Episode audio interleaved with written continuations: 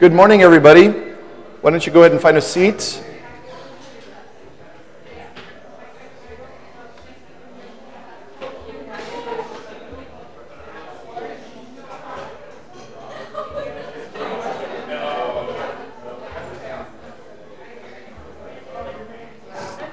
Okay, uh, so this morning, can everybody hear me all right?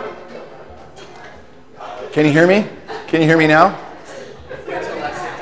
Is it too loud? Okay, great.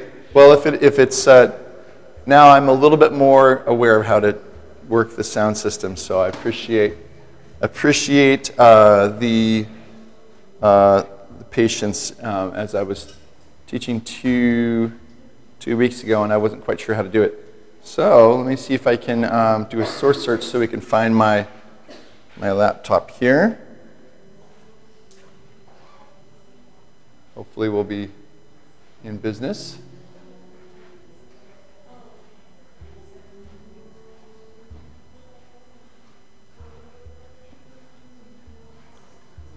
And my name is Brian Huseland. Um, I, uh, yeah, go ahead. So I'm going to be talking today about the topic of the knowability and incomprehensibility of God. So, kind of big topics. Hopefully, you've had a chance to wake up this morning.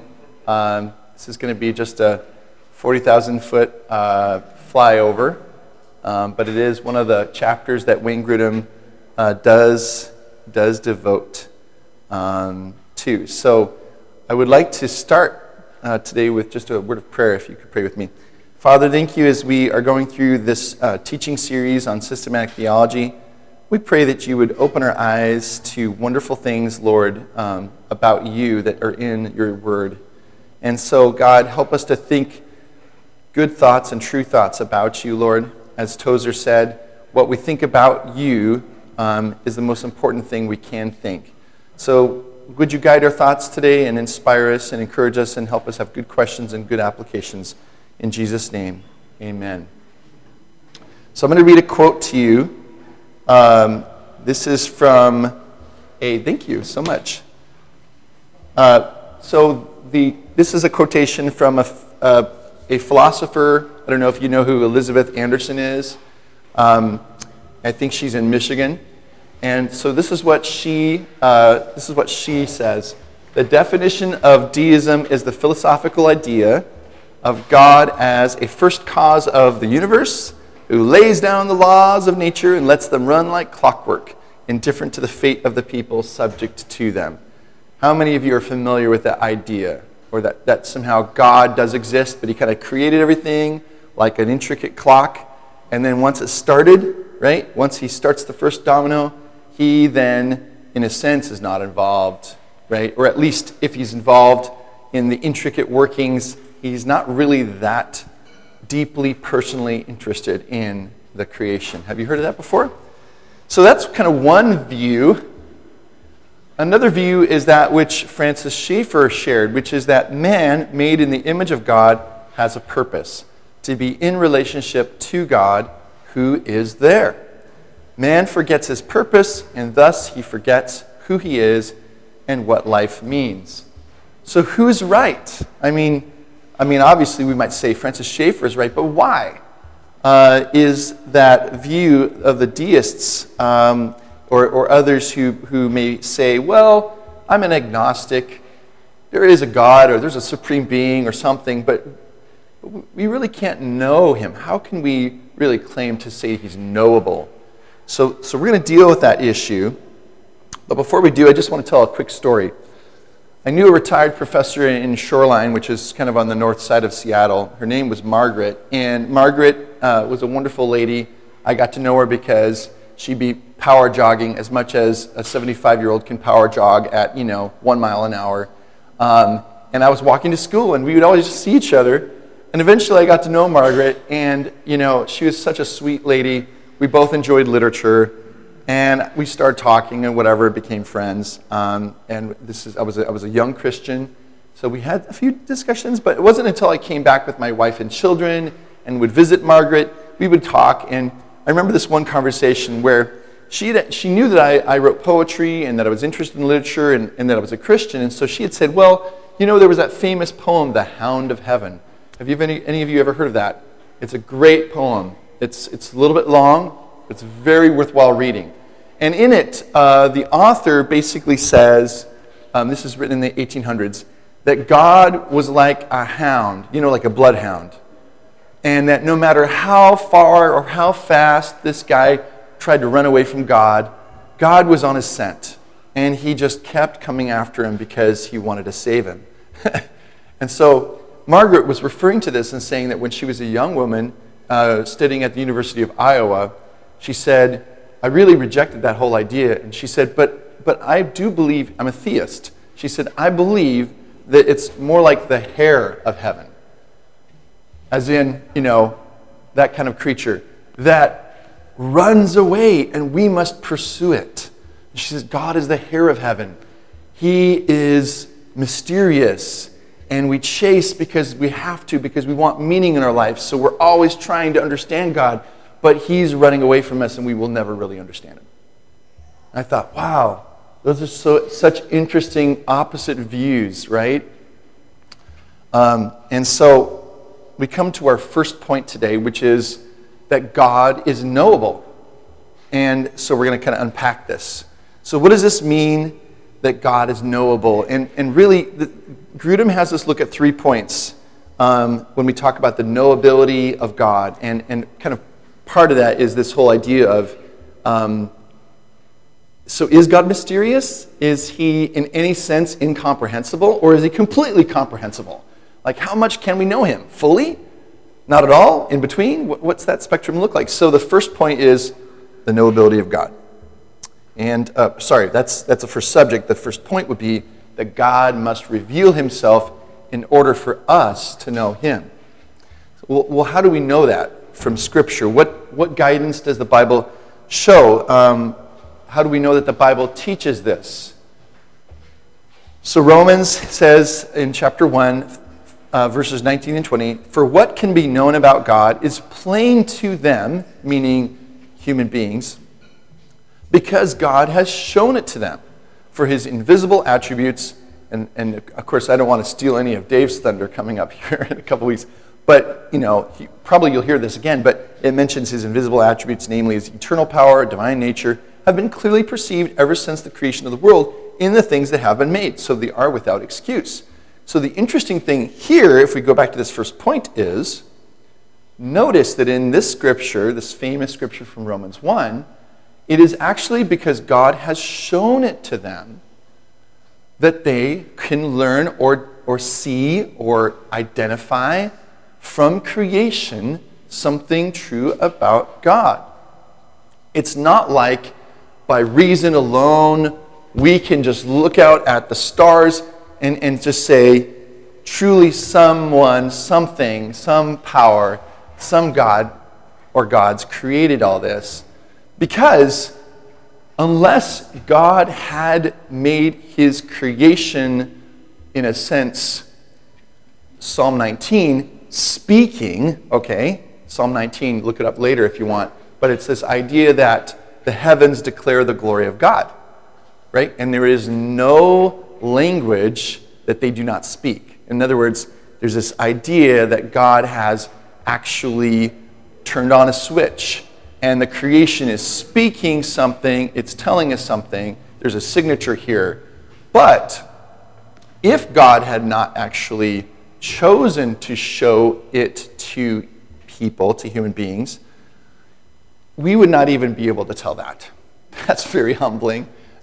I think, well, it's just so clear, right? But then maybe not, because we realize that there are people who do look at the stars and, and don't say, well, surely somebody must have made all this, right?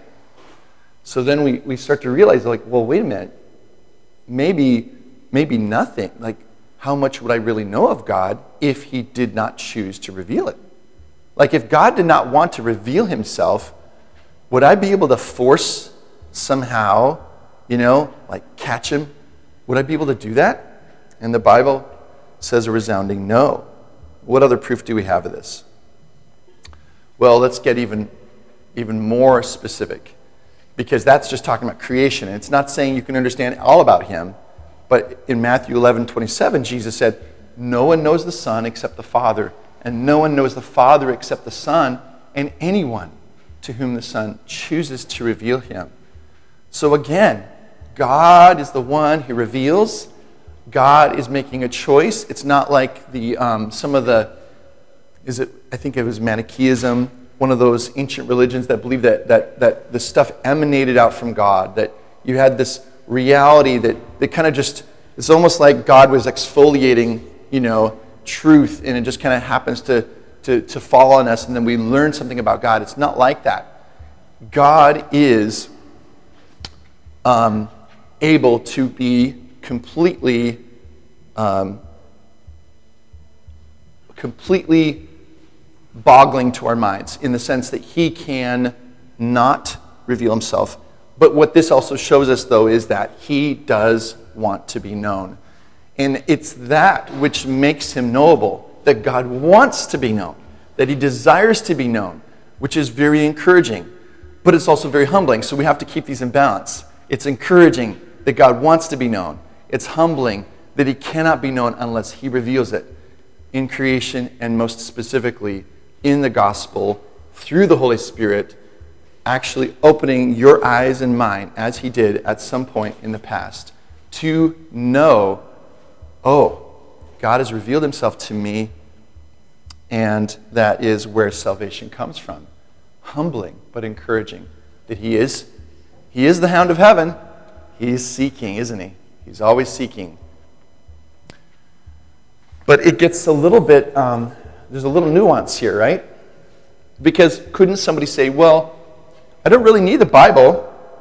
I can you know, I can just discern from creation alone. I mean, if, yeah, I agree with you, you know, God makes himself knowable to some extent, he reveals himself.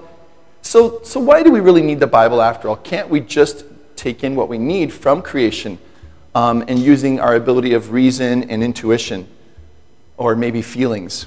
So, Romans 1 continues on, and this is following immediately after this. So, here we have the scripture in Romans 19 and 20 they are without excuse. And now, following on from that, for although they knew God, they did not honor him as God or give thanks to him, but they became futile in their thinking, and their foolish hearts were darkened. Claiming to be wise, they became fools and exchanged the glory of the immortal God for images resembling mortal men and birds and animals and creeping things. So it's not just that we would be uh, at a zero, like kind of a blank slate. I, I don't really know God unless He reveals it to me. But that even when He puts into creation this signature and this evidence that and, and this, this Psalm 19 kind of language of, of the creation talking about God exists and He is real, even in that situation, we naturally actually will turn away from that just with the knowledge from creation. And that natural knowledge is not enough because we will take that, we will hijack it due to our sinful nature. And in this sense, although it kind of gives a sense of knowing, for although they knew God, so talking about our ancient ancestors, those who were, you know, in the Old Testament um, time period, wandering around wherever, they may have, in a sense, known of God, but they did not honor him. And so you see this progression, this, these steps down into darkness, these steps down into ignorance, these steps down into futility, these steps down into foolishness. And ironically, the more and more foolish they are becoming, the more and more like less and less of a grasp on who God is and, and a need to, to have specific revelation that guides their thinking about creation, they're actually thinking that they are wise. And this is, of course, a human paradox, and we see it all around us to this day. So that's the problem, right? Is that although, going back to that, main, that first point, God must reveal himself in order for us to know him, and that is encouraging, that God wants to be known. It's humbling because God has to show it to us, because without that, we won't know. But not only will we not know, but that our, our sinful hearts are actively resisting, um, or, or maybe I should say it a better way. Our hearts and minds will not interpret the language that the heavens and the earth are declaring. We will not be able to comprehend it because our sinful nature is, in a sense, I, am not listening, la la la la, right? I, I am going to listen to the parts I want to hear. As in any relationship where someone is um, not really wanting to understand, but is taking your words out of context. Has that ever happened to you? Oh, that's hard, isn't it, when someone does that? I'm sure it's, uh, maybe it's not happened to you, but it's happened to me. And it, part of that's my own fault. God is not at fault, though. He is pure and true and clear, but we sometimes take what we hear and see around in creation and on our own, without God's help, without the Bible to guide us, we would not just be at a neutral place, we would, we would go in some other direction. And this explains, of course, all the religions of the world. Little shout out to little shout out to uh, all you Scandinavians today. Today is Leif Erikson Day, so I am wearing my Viking shirt. Sorry for the recording there. Uh, and it says, if you can read this, you're a Viking. So, but uh, low bar there. But the, the as you may know from the Marvel movies of the nine realms, right? Uh, if you've uh, watched any of the Thor movies. So that's, of course, built on actual mythology that people have believed. The reason I bring this up is because we will be so clever in the way in which, as pagans, we will create vast uh, interconnected explanations of how things came to be. And I loved reading mythology as a kid. It's so interesting. But the other side of that is also very sad because you are, um, you are just searching and yet at the same time so lost. And this, this represents, of course, why there are so many religions in the world today. Because if it's true that God must reveal himself for him to be knowable, and that the, the, the, creation itself, though it is speaking of him, we cannot interpret that correctly without God's word showing us look, this is what it's saying, this is what it's telling you. I need to tell you because the trees, the trees can tell you some things about God, right? When, when they're just in, in, in just being a tree. They're, they're being obedient to what God has created them to be. But their, their beauty cannot tell you that Jesus died on the cross for you. That you, you know, so there's certain things you can gain from nature, but you're going to take it in the wrong direction.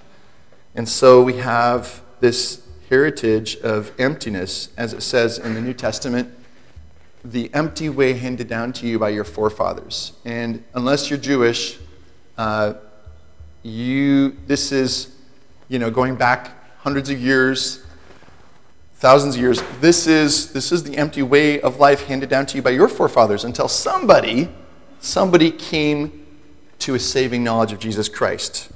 How? How did they do it? Was it by going on top of a mountain? Was it by seeing a sunset? No. It was through God revealing himself in his word.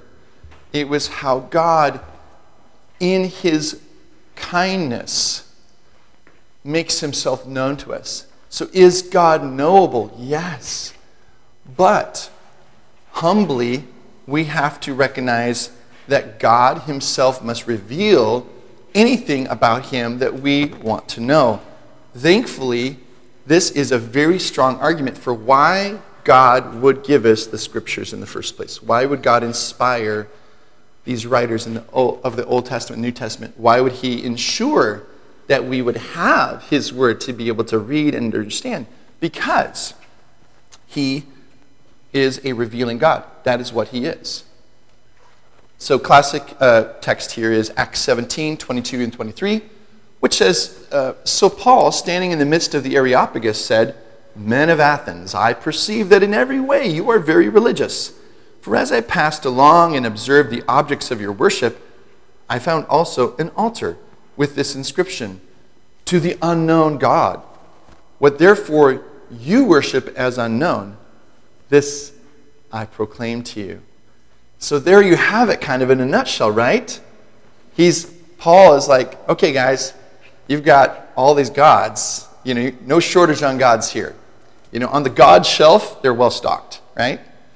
Uh, but you, he's finding a way to communicate to them and saying, you know that there is a God that must that should be worshipped, but you need you need God's revelation. You need him to reveal himself.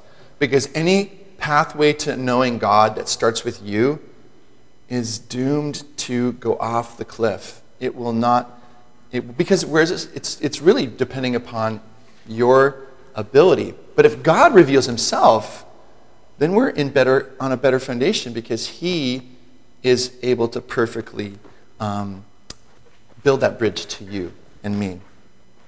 John 3:16 For God so loved the world that he gave his only begotten son that whoever believes in him shall not perish. Is God knowable? Does he reveal himself?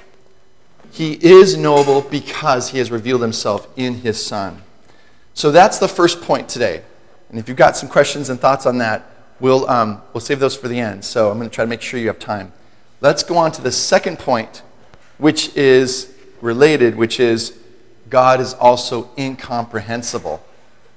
Now, this would sound like a contradiction because we, as good old Americans, are pretty sloppy with our words, and I will, I will include myself in this.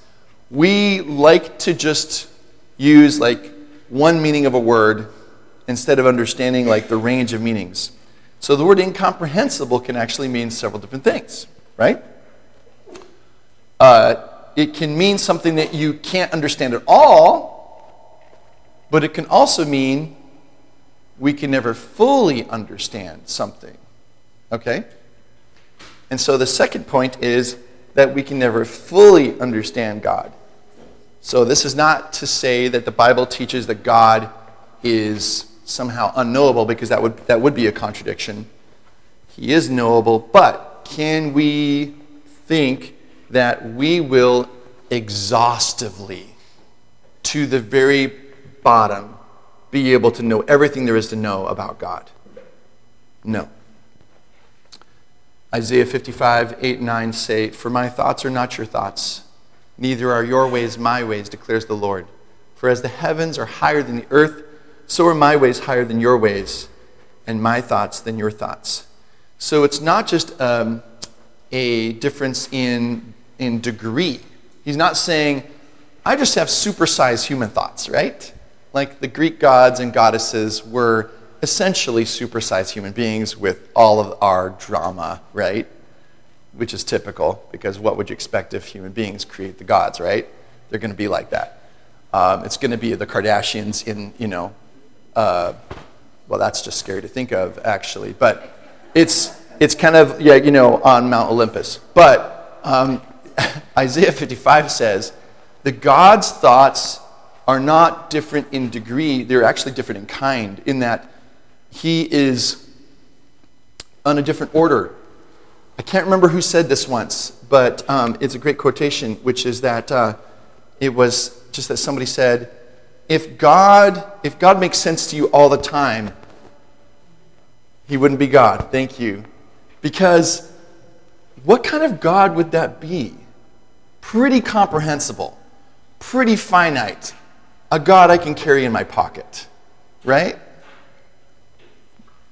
But my ways are not your ways, declares the Lord. Now, he's not saying uh, different in kind in that, uh, you know, God is somehow evil or anything like that. It's more just talking about, again, he's, he's describing it. The heavens higher than the earth. It's, it's saying, look, you're here on earth. My ways are so, so beyond you that it's okay if you don't understand everything about me. Uh, and then also Isaiah, that's not Isaiah 55, that's a New Testament quote that I forgot to change. But I believe this is Paul he says, Oh, the depths of the riches and wisdom and knowledge of God. How unsearchable are his judgments and how inscrutable his ways. So we see these words being used, right? Like unsearchable, inscrutable. Go ahead, Brett. I heard someone once saying, this has had a big impact on me. If you, if you think, if the human mind could fully understand God, it would lead us to believe that the human mind had created God. Yes. So you have religions that have answers for everything, Mm-hmm. that's a that's a sign they're humanly created. That's why Mormonism, to me, I would create Mormonism. Yes. Get to be with my wife forever. This is awesome. That-. It's a great system. And so, so if I'm just to make sure I'm understanding correctly, so Brett, you were just saying there that if we uh, if we could explain everything about God, if we could understand everything about God, then it would be easy for us to claim credit in a sense to be able to say, well, really, God has to then make sense to me, and that that is a dangerous path to follow. Um, and I don't have time probably to get into this, but um, I I have seen I've seen pastors when I was living in England where there was a situation where a pastor would say, "Well, this is what the Bible says, but that can't be true because that would mean God is this." So, and then he gave his his congregation a different, you know, answer, which made sense to him, but not willing to say that God's word is over us and a God who is truly infinite must be able to contradict me because I am not infinite. So it really comes back down to what I see of myself. Do I believe that I can search all things and that I should be able to know everything? Well, that just doesn't even make sense for carpentry or uh, the internet or, I mean, raising children. Come on, man. You know, the, the reason, when you think you've got it figured out, you don't, right? You can grow in wisdom, but uh, there's a lot there. So how much more God, right? John, uh, I love this. Job 26, 14 says, Behold, these are but the outskirts of his ways, and how small a whisper do we hear of him. But the thunder of his power, who can understand? So part of the problem is that our idea of God is not big enough. We have to realize that this God who is knowable, but only because he chooses to reveal himself in his word and to some extent in his creation, this God who wants to know us and for us to know him, he is so big. We just know the outskirts of his ways. Now, one common mistake might be to think, well, the problem is we're just sinful human beings, no wonder, right? I mean, we just, we can't get all of it. But you know, um, just maybe my sin is the problem. But Grudem points out that God is incomprehensible because of his infinite nature, not because of my sinfulness. So obviously, our, my sin does prevent me from having a close relationship with God. It, there, there is, sin is an obstacle.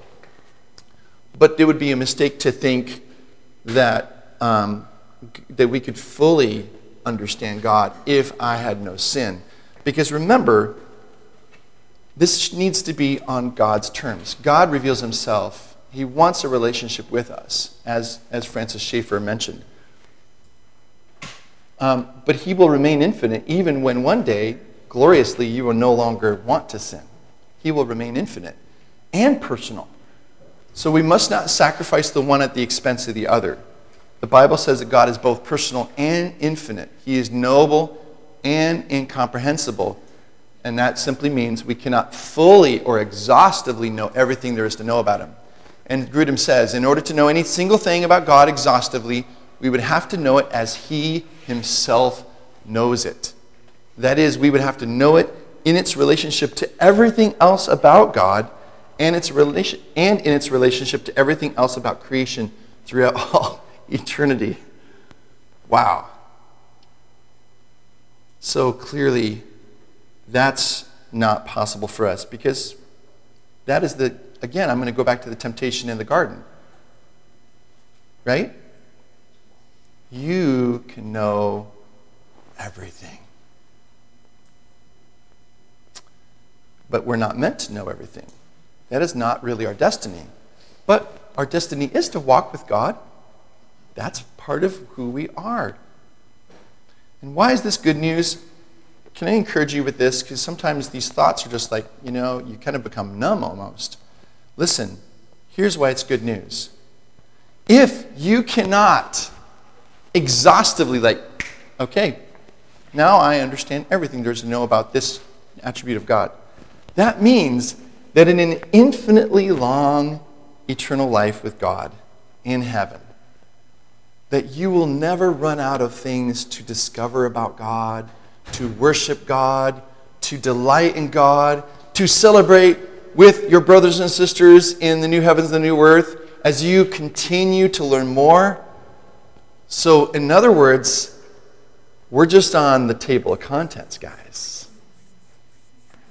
The real story has not begun yet. We're just, we're just in those first few pages of the book. This is good news. God wants to reveal more of himself, and, is, and he can do that forever and still not finish because God is infinitely good, he's infinitely pure, but I'm going to leave that for Dave because that's Dave's talk. Yeah. You should feel a little bit boggled, but remember, this is a God who says, Don't worry, right? Don't worry, I have you in my hand. And that's why we need to come to the third point, and then I'll ask for questions. Okay, so, first point God must reveal himself to us to be knowable. Second point, we can never fully or exhaustively know God. Okay? But that's okay because you know what? I think I'll be content with a thimbleful of God's love in heaven. I don't think I need to have all of it to be able to enjoy it, right? You can enjoy without, you know, having it all. Yet we can truly know God um, because we don't want to be in this kind of no man's land of like, well, God's knowable, but I just feel discouraged because he's because I'll never really fully know him. Isn't, isn't the whole point that when we get to heaven that we will be able to know God? I'm getting there, don't worry. So John 17, 3 says, And this is eternal life, that they know you, the only true God, and Jesus Christ, whom you have sent.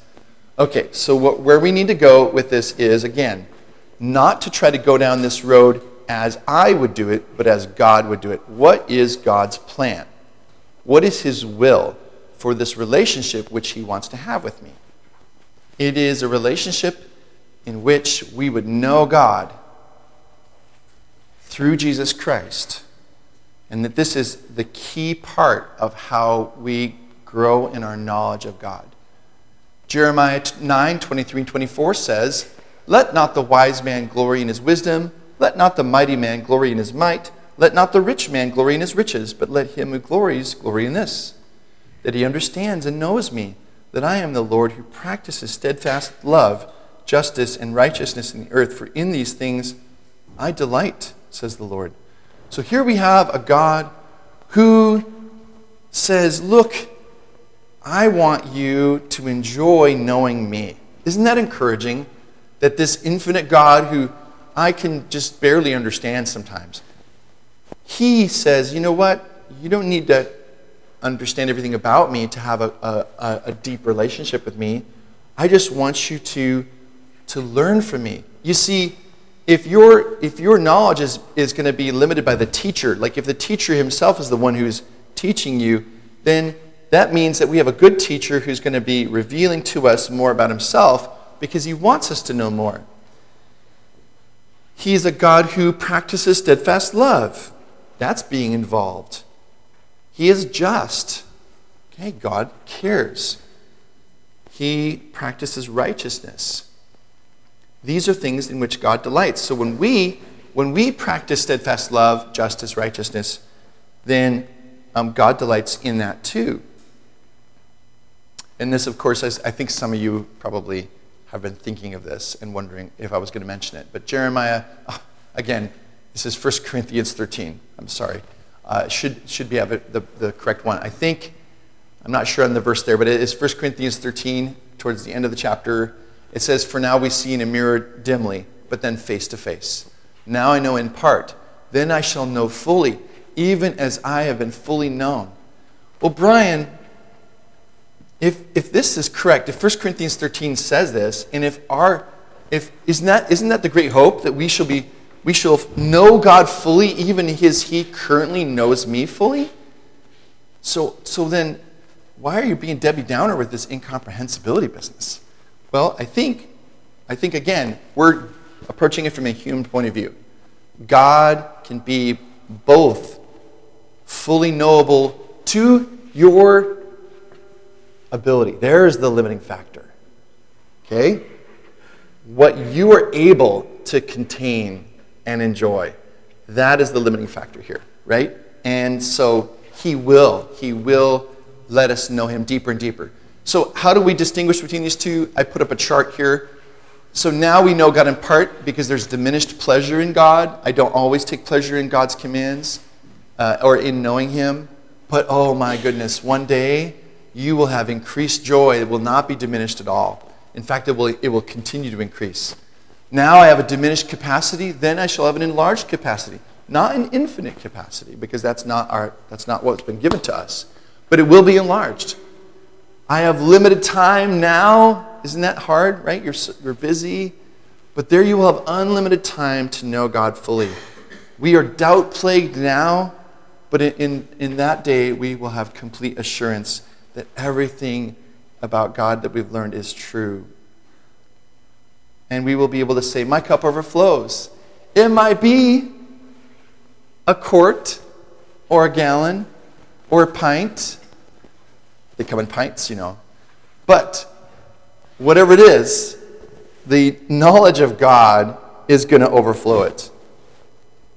Colossians 1 9 through 10. And so from the day we heard, we have not ceased to pray for you, asking that you may be filled with the knowledge of his will in all spiritual wisdom and understanding, so as to walk in a manner worthy of the Lord, fully pleasing to him, bearing fruit in every good work and increasing in the knowledge of God. So that's a really great scripture to hang on to because it shows us all the things we've talked about that God is knowable because he reveals himself.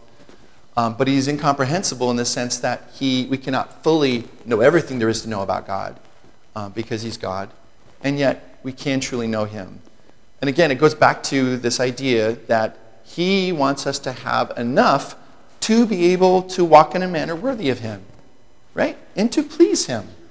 Isn't that what Adam and Eve had with God? Isn't that what God is restoring to us? And even more so with Jesus. So, before we have um, prayer time, are there scriptures you thought of that I didn't name that kind of shine some light on this?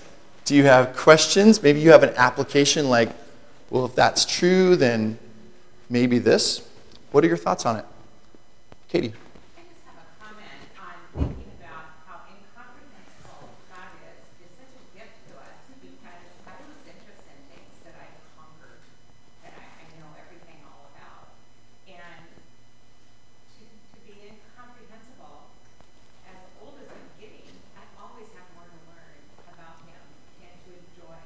Yeah.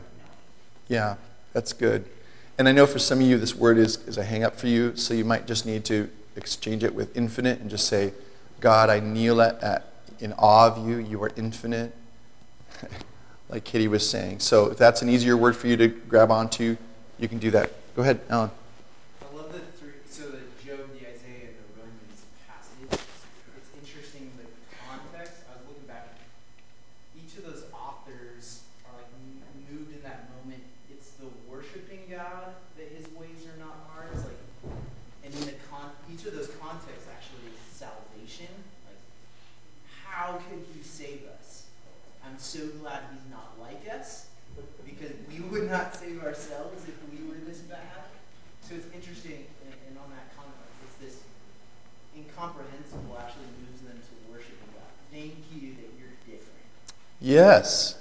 That's, a good word. Anybody else? Dave.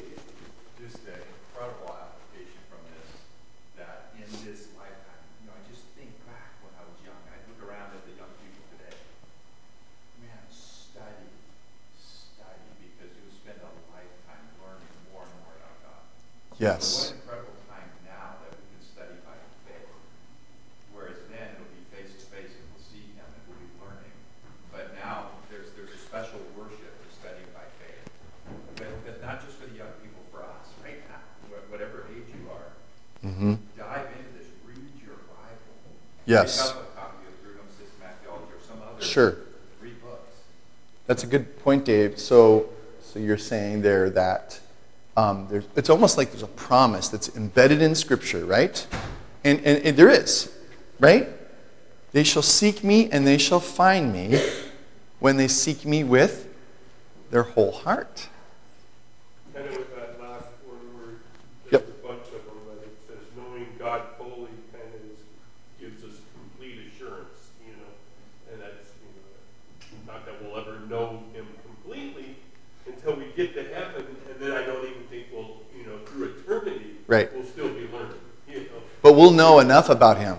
Yeah. We'll know enough that it will be. It won't get boring. it won't get boring. It will, you will still keep on learning. Yeah, it's hard, isn't it? Language kind of fails us here, but it, it, at the same time, we don't want to make the mistake of thinking that, well, we just can't know. Um, yes, God can truly be known.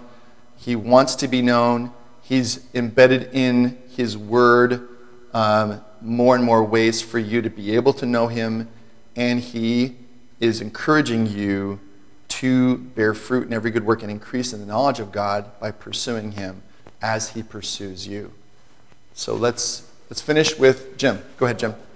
I just, I just want to comment on the Holy Spirit and the, it's like G.D. Greer's book. um, The Holy Spirit in you is the Jesus beside you. So he has sent us the Comforter. Oh, To make things real to us. yes. Again, I'll just share this, I don't know if it's from you, maybe anybody else, but in terms of fall, with the Caracas on Marcia, he was preaching to them. My first trip to Greece, we were at the Acropolis, of course, with the Parthenon there. And our guide said, turn around, and that's Mars Hill. It's just a big, flat, dark, black rock.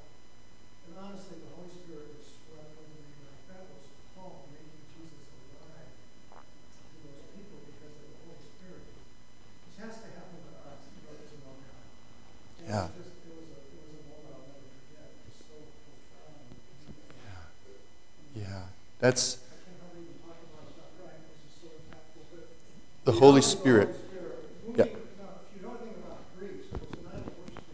Mm-hmm. right. the empty way of life handed down to you. Yeah. Yeah.